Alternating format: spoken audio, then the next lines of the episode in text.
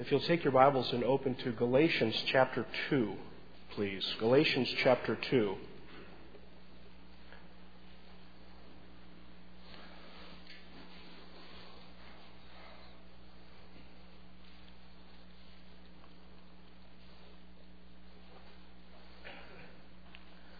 Going over quickly Paul's remarks in chapter 1. We had his introductory remarks. We had his statement of concern to the Galatians, saying that he was amazed that they had so quickly deserted him who called them. We had a brief history showing the source of his authority and his apostolic commissioning. And then we come into chapter 2 of Galatians, and we see that Paul's going to give a little more history and he's going to use the history to bring them to a point of uh, concern that he has for them. So, beginning with verse 1 of chapter 2, if you'll read with me, I'm going to read through the second chapter. So, just read with me, if you will. Then, after an interval of 14 years, I went up again to Jerusalem with Barnabas, taking Titus also along. It was because of a revelation that I went up. And I submitted to them the gospel which I preach among the Gentiles, but I did so in private to those who were of reputation, for fear that I might be running or had run in vain. But not even Titus, who was with me, though he was a Greek, was compelled to be circumcised. But it was because of the false brethren secretly brought in, who had sneaked in to spy out our liberty, which we have in Christ Jesus in order to bring us into bondage. But we did not yield in subjection to them even for even an hour, so that the truth of the gospel would remain with you. But from those who were of high reputation, what they were makes no difference to me. God shows no partiality. Well, those who were of reputation contributed nothing to me. But on the contrary, seeing that I have been entrusted with the gospel to the uncircumcised, just as Peter had been to the circumcised, for he who effectually worked for Peter in his apostleship to the circumcised, effectually worked for me also to the Gentiles. And recognizing the grace that had been given to me, James and Cephas, that's Peter, and John, who were reputed to be pillars, gave to me and Barnabas the right hand of fellowship, so that we might go to the Gentiles and they to the circumcised. They only ask us to remember the poor, the very thing we also were eager to do. The very thing, I'm sorry, the very thing I was also eager to do. But when Cephas came to Antioch, I opposed him to his face, because he stood condemned. For prior to the coming of certain men from James, he used to eat with the Gentiles. But when they came, he began to withdraw and hold himself aloof, fearing the party of the circumcision. The rest of the Jews joined him in hypocrisy, with the result that even Barnabas was carried away by their hypocrisy. But when I saw that they were not straightforward about the truth of the gospel, I said to Cephas in the presence of all, If you, being a Jew, live like the Gentiles and not like the Jews, how is it that you compel the Gentiles to live like Jews? We are Jews by nature and not sinners from among the Gentiles. Nevertheless, knowing that a man is not justified by the works of the law, but through faith in Christ Jesus, even we have believed in Christ Jesus, so that we may be justified by faith in Christ and not by the works of the law. Since by the works of the law no flesh will be justified. But if while seeking to be justified in Christ we ourselves have also been found sinners, is Christ then a minister of sin? May it never be. For if I rebuild what I have once destroyed, I prove myself to be a transgressor. For through the law I died to the law so that I might live to God. I have been crucified with Christ, and it is no longer I who live, but Christ lives in me. And the life which I now live in the flesh, I live by faith in the Son of God, who loved me and gave himself up for me. I do not nullify the grace of God, for if righteousness comes through the law, then Christ died needlessly. In the second chapter of Galatians, Paul starts with the narration of the trip that he and Barnabas and Titus take to Jerusalem. And your Bible may say the Council of Jerusalem in the subtitle, which is not part of the text. in the Greek. It may say the Council of Jerusalem, but it's not likely that this is the Jerusalem Council journey of Acts 15. It's not likely that this is what it's talking about. There are some marked differences. Uh, the Acts 15 Council was very public. Paul says that he went up in private here in Galatians. Uh, the Acts 15 passage was not in response to a prophecy. In Galatians, we have a response to a prophecy as being part of the reason that Paul goes up. In Acts 15, at the council itself, Peter appears to be the champion of freedom in Christ at the Jerusalem council. And at that council, you would think, with all of the pressures that were going on concerning circumcision, that's not the place where Peter would falter if it were before the time he went to the Galatians. The directives weren't the same. Of course, we had the directives of the council in Acts 15 to the Gentiles, but here all they tell Paul is remember the poor. So it's likely that it was a, separate journey that they made to Jerusalem.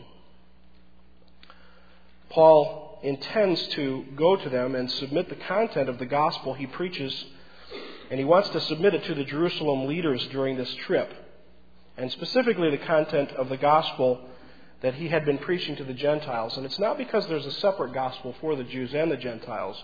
You have to remember that the Gentiles had only newly been included in hearing the gospel and being the people of God. And so Paul wanted to go and show the leaders, tell the leaders what he preached. And he met with them privately. Apparently, he does this so that if there was any disagreement or if any, point, at any point he was proven wrong, that there would be less scandal to it. But he says that there was nothing that they had to correct him over. And Titus comes, comes along on this trip, and Titus is interesting as someone to accompany Paul at this point because Titus is the example of Paul's ministry. Here he is a Greek convert. And Paul says that while they were in Jerusalem, Titus wasn't compelled to be circumcised. He wasn't compelled to be circumcised there, even though there was a lot of pressure. Apparently, there were a group of people who had infiltrated the church and the meetings there in, in Jerusalem and who were trying to pressure them. But Paul says they weren't even they didn't even yield for one hour because they did not want the truth of the gospel to be lost. And so the pillars, that is James and Peter and John, uh, all testified to Paul that they concurred with his message and that they recognized him as the apostle to the Gentiles and they saw how God had worked through him. And at the end, they gave he and Barnabas the right hand of fellowship. Now, after Paul gives this account, he goes on into the narrative about Peter's trip to Antioch and it was uh, it's the coming down to Antioch. And for us, it's a little unusual. Every time I read this, it's a little unusual in my mind because Jerusalem is south of Antioch, and I always think of down as going south. I guess because we look at maps, and when you look at the map, the north is to the top and everything south is down. So I think of Bedford as down from Bloomington. But in fact, Antioch is north of Jerusalem. Jerusalem is always referred to as being up because it's on a hill, because it's higher in elevation. So they came down from Antioch. They came down, from, I'm sorry, from Jerusalem to Antioch. Peter visits with the disciples, the new disciples in Antioch. And as Peter came, he would sit down and eat with the Gentiles. He wasn't afraid to eat with them. Now, this is very important because up until that time in Peter's life and in the life of most Jews, to eat with the Gentiles was uh, something you did not do. There were dietary laws surrounding Judaism that made it impossible for you to sit down to a meal with some Gentiles. But if you remember in Acts 10, Peter had been specifically uh, given a revelation by God that he was supposed to go and give the gospel for the first time to the Gentiles, and this was in the case of the Cornelius. And if you remember, in the vision that Peter received, the sheet come down out of heaven, and it had all these animals on it. And Peter, in his vision, recognized the animals as animals that were unclean for who to eat? For the Jews to eat. So he saw those animals on the sheet, and as the, animal, as the sheet opened up and there were all the unclean animals, he heard the voice of the Lord, and the Lord said, Go, Peter, take and eat. And Peter said, No, I've never eaten anything unclean. And then the sheet goes up in the air, and then it comes back down, and the same thing happens again, and up in the air, and down again. And the Lord says, What I have made clean is clean. And so, God was preparing Peter to go to the Gentiles. And he was setting it up for him to go to them and to preach the gospel to them because Peter would have offense. And at the moment the sheet went up the last time and God spoke his word to Peter about what he pronounced as being clean is clean, there was a knock at the door, and you remember it was the uh, the group that had come from Cornelius. Peter went down, received them, ended up going to Cornelius' house. And what does he say to, to Cornelius as he's there with Cornelius? He says, God has shown me that I should not call any man unholy or unclean. And so Peter comes to Antioch. This was after all this had happened. He comes to Antioch, and he's with Gentiles, and he's eating with them. He's doing well. And then some Jewish believers come down from Jerusalem again, from James. Now, James, we know, was one of the pillars, perhaps the, the chief leader amongst, among the Jerusalem church. So these men perhaps were of great reputation and importance. I don't know. It's funny how we act with people who are of what we perceive to be great reputation or importance. I remember I was working in a bookstore in Cincinnati uh, 17 years ago. And it was a Christian bookstore, and I sold Bibles and reference books. And one day, a little crowd of people came walking in. And I recognized the person at the front of the crowd, a man. I recognized him because I had seen him on religious television before. And as I watched the crowd come in, I saw this little knot of people who were just kind of, you know, following him around. You've seen people do this maybe with athletes, professional athletes or something. Well, they were following him around, and you could tell that they were linking some great importance to him. Now, if you wanted to see this guy, you could go to his website. I went to his website this week to uh, to, to remind myself of who it was that I had seen. And there's a big picture of him on the website, and there's a big, um, big bold words that say, "Experience the power." And then underneath him it says, "Click here." and if you think about it, that just about describes evangel- uh, evangelicalism today in many ways. Uh, it's, it's a sad statement. But as these people came into the store and, and he was walking through the store, one of the women was following behind and she came by my counter and she said, That's right, that's him. That's right. That's Reverend so and so. I won't tell you his name. That's right, that's him. And I thought, whoo,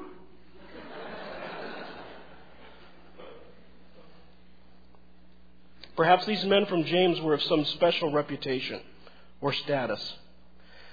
It's obvious that they felt superior to the Gentile believers because they, because they held themselves apart from them.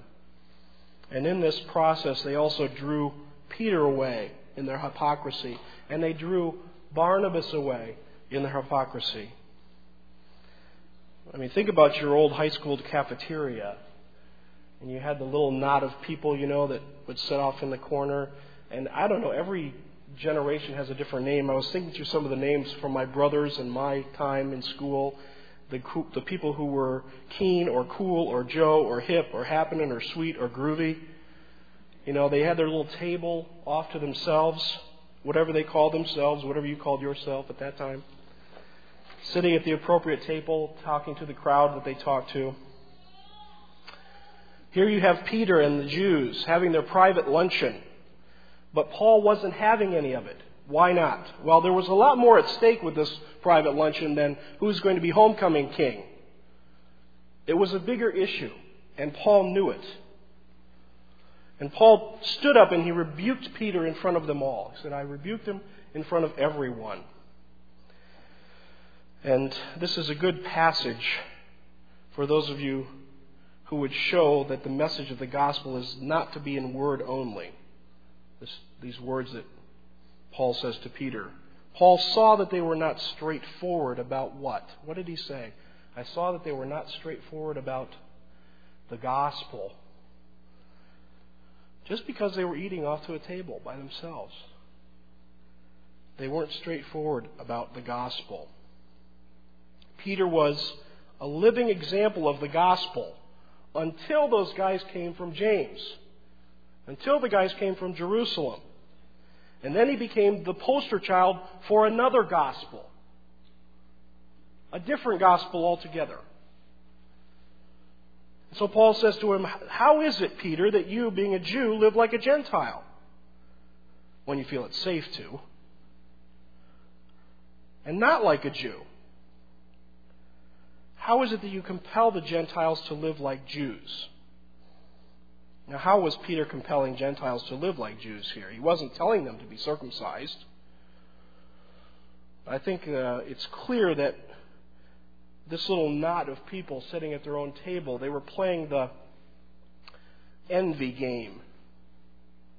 Galatians 4:17 says, "They eagerly seek you, not commendably, but they wish to shut you out so that you will seek them." And that's how it was if you remember back in high school when people were sitting at those tables.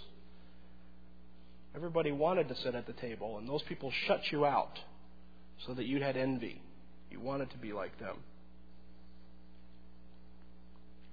It's like Tom Sawyer. You remember the, the account from Tom Sawyer when he's whitewashing the fence? He's doing something very undesirable. He's whitewashing a fence, and all the boys come up and they say, Hey, Tom, let's go play. And Tom knows he has to whitewash the fence or he'll be in trouble. So he says, No, I'm, I'm having too much fun. And they say, Well, Tom, you're whitewashing a fence. Hey, this is the most incredible thing in the world, whitewashing a fence. And he goes on and on and on until he finally convinces them that they're missing out on something great because they're not whitewashing the fence. And so finally, they're so eager to whitewash the fence, he trades marbles with them. They have to pay him in, in trinkets to have the privilege of whitewashing the fence. How much fun was Peter having whitewashing the fence? Paul says, Would you really compel others to do what you are not doing yourself, what you're not willing to do yourself? And then Paul goes on in verse 15 and he takes on the case of justification in the Jews. He's talked to Peter directly, and then he takes on this point of justification. He says, We are Jews by nature, and not sinners from among the Gentiles. We were born Jews. We're genetically Jews. Nevertheless, knowing that a man is not justified by the works of the law, but through faith in Christ Jesus, we have believed in Christ Jesus, so that we may be justified by faith in Christ and not by the works of the law, since by the works of the law no flesh will be justified. Why wouldn't the Jews let this go? Why wouldn't they let this issue go? There was special privilege, the Bible says, enjoyed by the Jews as Jesus says to the woman at the well, salvation is of the Jews. That's a special privilege in and of itself. Romans says, or Paul says in Romans 9, the Israelites to whom belong the adoption as sons, the glory of the covenants, the giving of the law, the temple service, the promises, the fathers, from whom is the Christ, according to the flesh. But Christ had come and Pentecost had come, and the Holy Spirit had been given. Not just given to Jews at this point, but also to Gentiles. It had been fulfilled. The Messiah had come. And these men believed it. So why wouldn't they let this issue go? Why bother with circumcision and the law? Why bother the Galatians with it? Why bother Titus with it? Why bother the believers at Antioch with it? And if you think it stops there, read Romans and Corinthians and Ephesians and Philippians and Colossians because they were bothering everybody with it.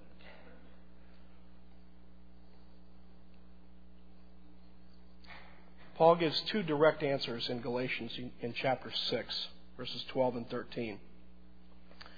He says, Those who desire to make a good showing in the flesh try to compel you to be circumcised, simply so that they will not be persecuted for the cross of Christ. For those who are circumcised do not even keep the law themselves, but they desire to have you circumcised, so that they may boast in your flesh. These answers are very straightforward. Paul says they knew that to preach the gospel void of the Mosaic trappings would bring persecution on them in the Jewish community. It was constantly bringing persecution on Paul. So he said they preach it because they don't want to be persecuted. And he said they wanted to boast about their converts. They wanted to go amongst their people and boast about their converts. Now, these are very direct answer, but I th- answers in, to this question, but I think there are, is an indirect answer as well that Paul gives and it's found in chapter 2 and verse 17. And it's very, very concise. It says, But if while seeking to be justified in Christ, that is the Jews, if the Jews, while seeking to be justified in Christ, we ourselves have also been found sinners, is Christ then a minister of sin? May it never be we ourselves have also been found sinners. The Jews, the very men who'd come from Jerusalem, Peter himself, Paul himself. If the Jews could maintain that the law had agency in their justification, they could put some confidence in their role in keeping it. In other words, if the law played some role in procuring their righteousness, they could boast about their works as they performed the works of the law. But if they were to deny that the law had any agency, then they must also admit their complete inability in keeping it. They were found to be sinners, just like the Gentiles, the guys at the other tables at lunch.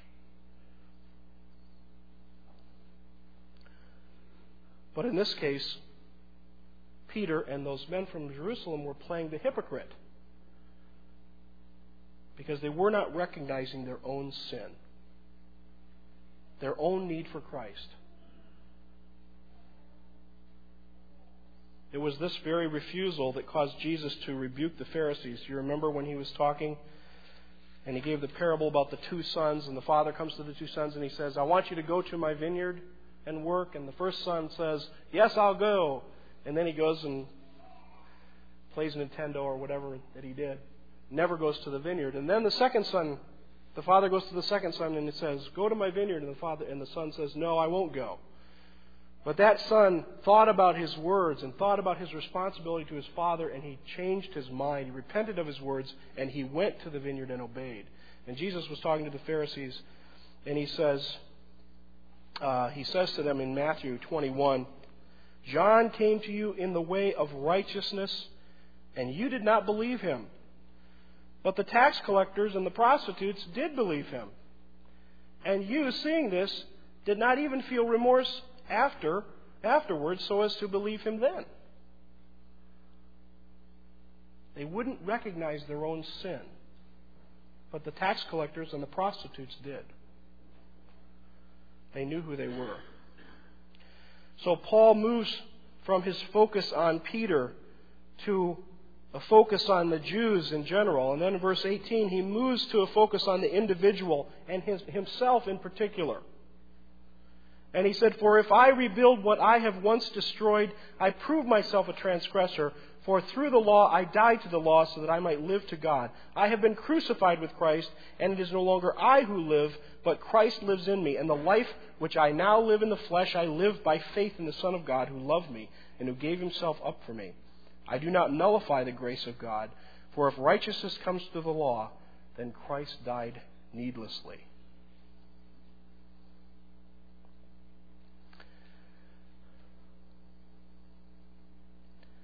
Paul starts with the Galatians, and then he turns to Jerusalem, and then he turns to Peter and the men who come down from, from Jerusalem, and then he turns to himself, but he's all, always building in this process. He's going and going.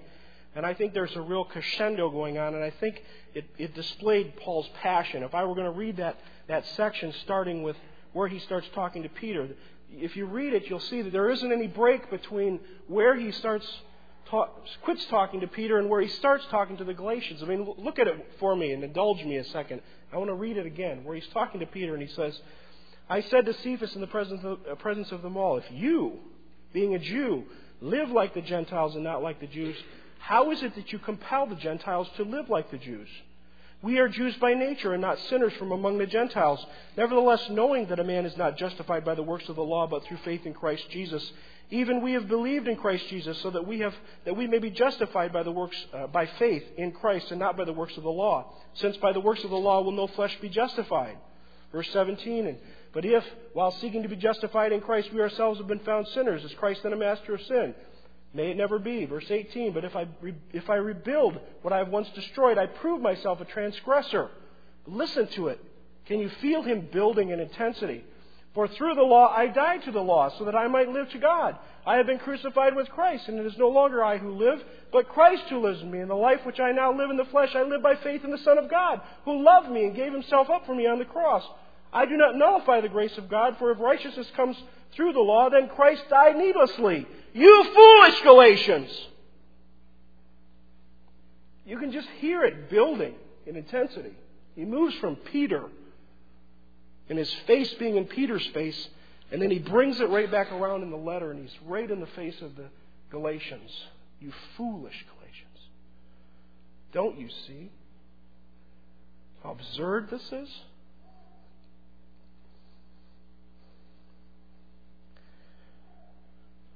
Why was Paul so passionate about this?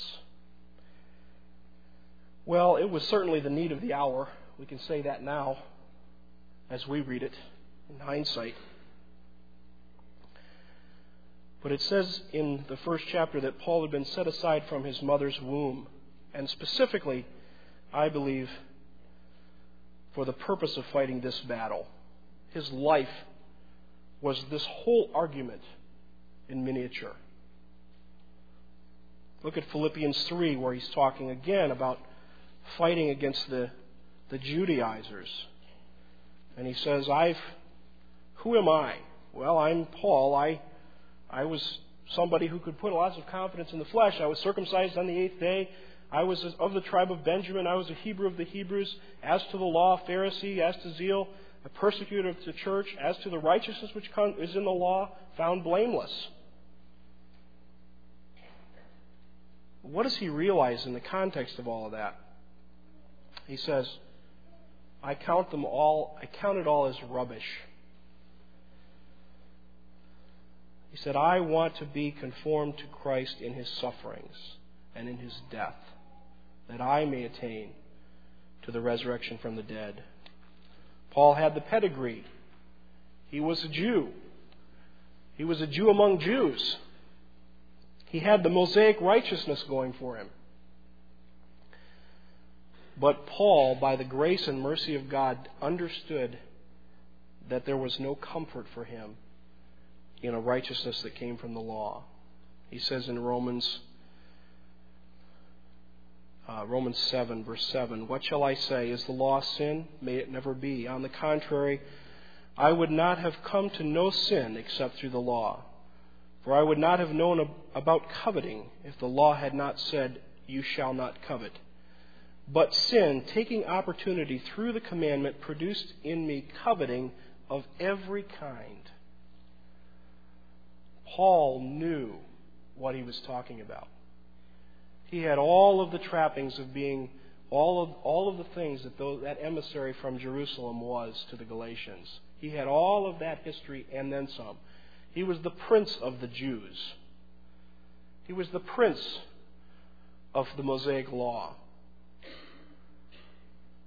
But he said it just it killed me. It killed me.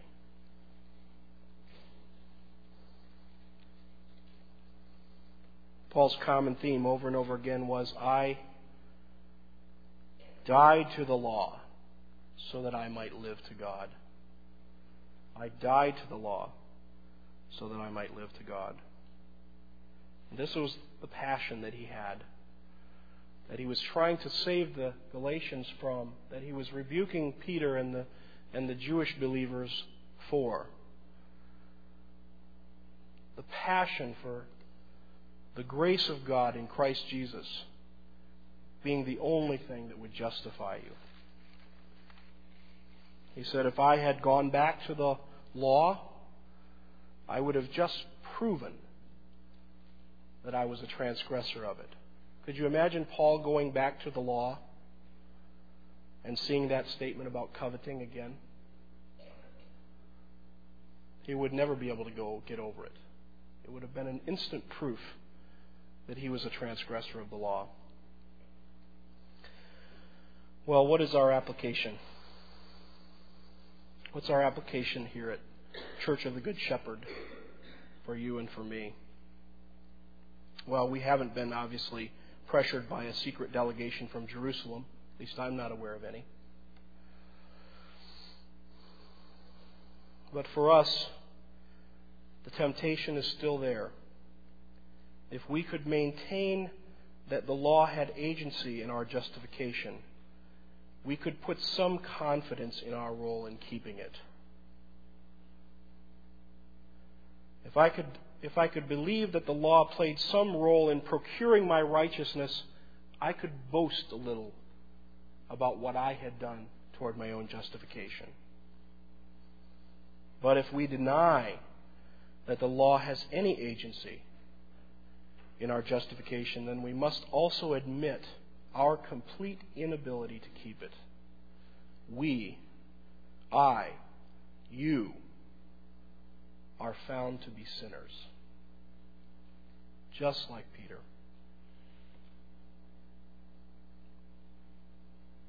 Just like the people that you may have looked at all your life and referred to as sinners. What law do we think about today, or what are the potential circumcision issues of our day? Anything I think that we can look at and say externally that we put confidence in. And you can think of the favorites of the last hundred years or a few hundred years. People who say, well, you don't drink, you don't curse, you don't dance, you don't smoke, you don't go to movies, you don't eat Big Macs and Whoppers. Okay?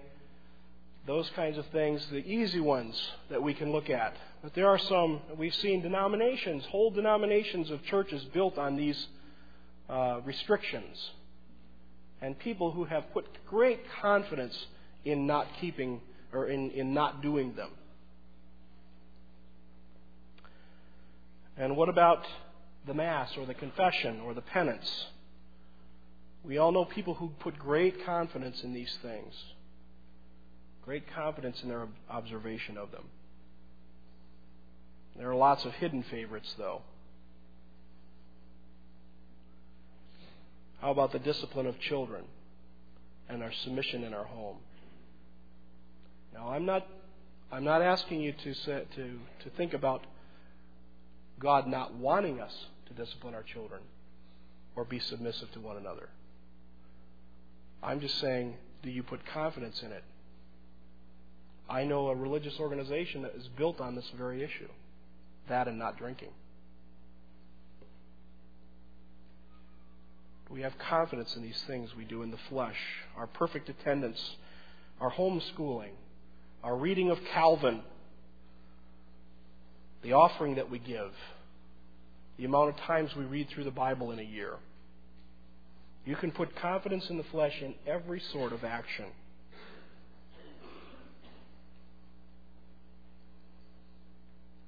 But when it comes to your righteousness, when it comes to your justification before God, if you are if you're not dead to all reliance on any of these outward actions, you are in real danger. Real danger. Just like Paul, if you rebuild what you destroyed, you prove yourself to be a transgressor.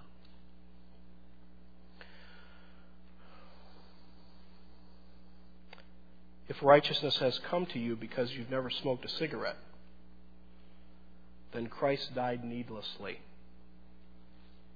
You never needed his sacrifice. Can you imagine any work in our flesh that we could dare compare to the sacrifice that God gave us in Christ Jesus to procure our righteousness? Can you think of anything? Can you imagine on the day, you know, the Bible says that we all have a day. You have a day, and I have a day. And it's the day that we stand before God. Can you imagine when standing there and, and in the understanding that we're going to be judged and, and uh, if you'll allow me the liberty of, of letting you imagine that we would actually be able to say something at that moment and the liberty that God would ask us the question that we ask from Evangelism Explosion Is there any reason why I should let you into my heaven? Can you imagine standing there and saying to God, Well, I trust Jesus. And I taught three people Calvin's Institutes. Can you imagine standing there and saying, Well, I trust Jesus and I made all my children's clothes?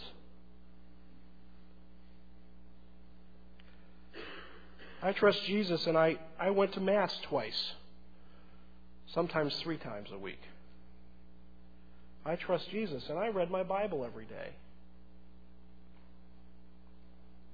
I trust Jesus and I attended CGS.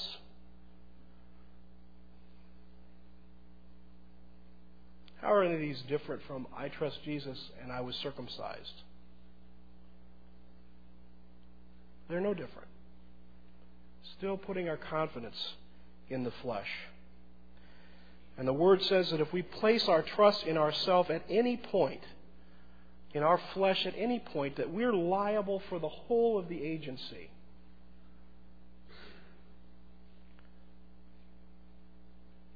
What about that one outfit you bought for your kid?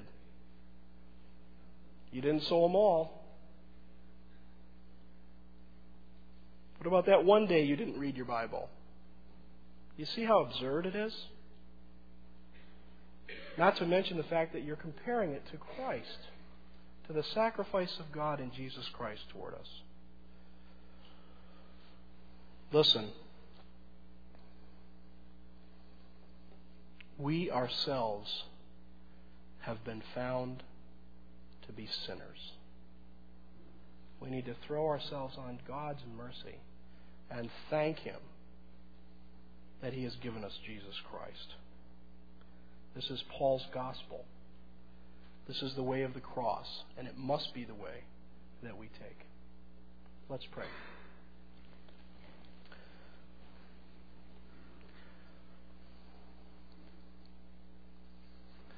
Father in heaven, we give you thanks today that you were pleased to take that man, Paul, and make such a foolish looking example out of him. Just, Lord, constantly, constantly, as he was opposed, he stood strong. But we are more thankful, Father, for the message that he preached, which is greater than him. We're thankful for that message that we cannot be justified in our works Lord, we're thankful that we are finally free from our sin because of Jesus Christ. Lord, we, we're thankful that you give us faith. Father, I pray this morning as we are here, if, if any of us, Father, have if any of us have been placing hope or confidence in any of the works of our flesh, Lord, that you will reveal it to us. Father, that you will give us the strength to to cast it off, to put it to death, to die to all of that, all of that belief that we can somehow make ourselves acceptable. And Lord, that you will give us trust in Christ. That we will know your Son and Him crucified. That we will be crucified with Him. That we wouldn't live, but that He would live in us, and the life we live will live to Him, to you. We thank you, dear Lord, for your mercy. We pray this in the name of Jesus. Amen. Take your song sheet and turn to Jesus, thy blood and righteousness. Please stand.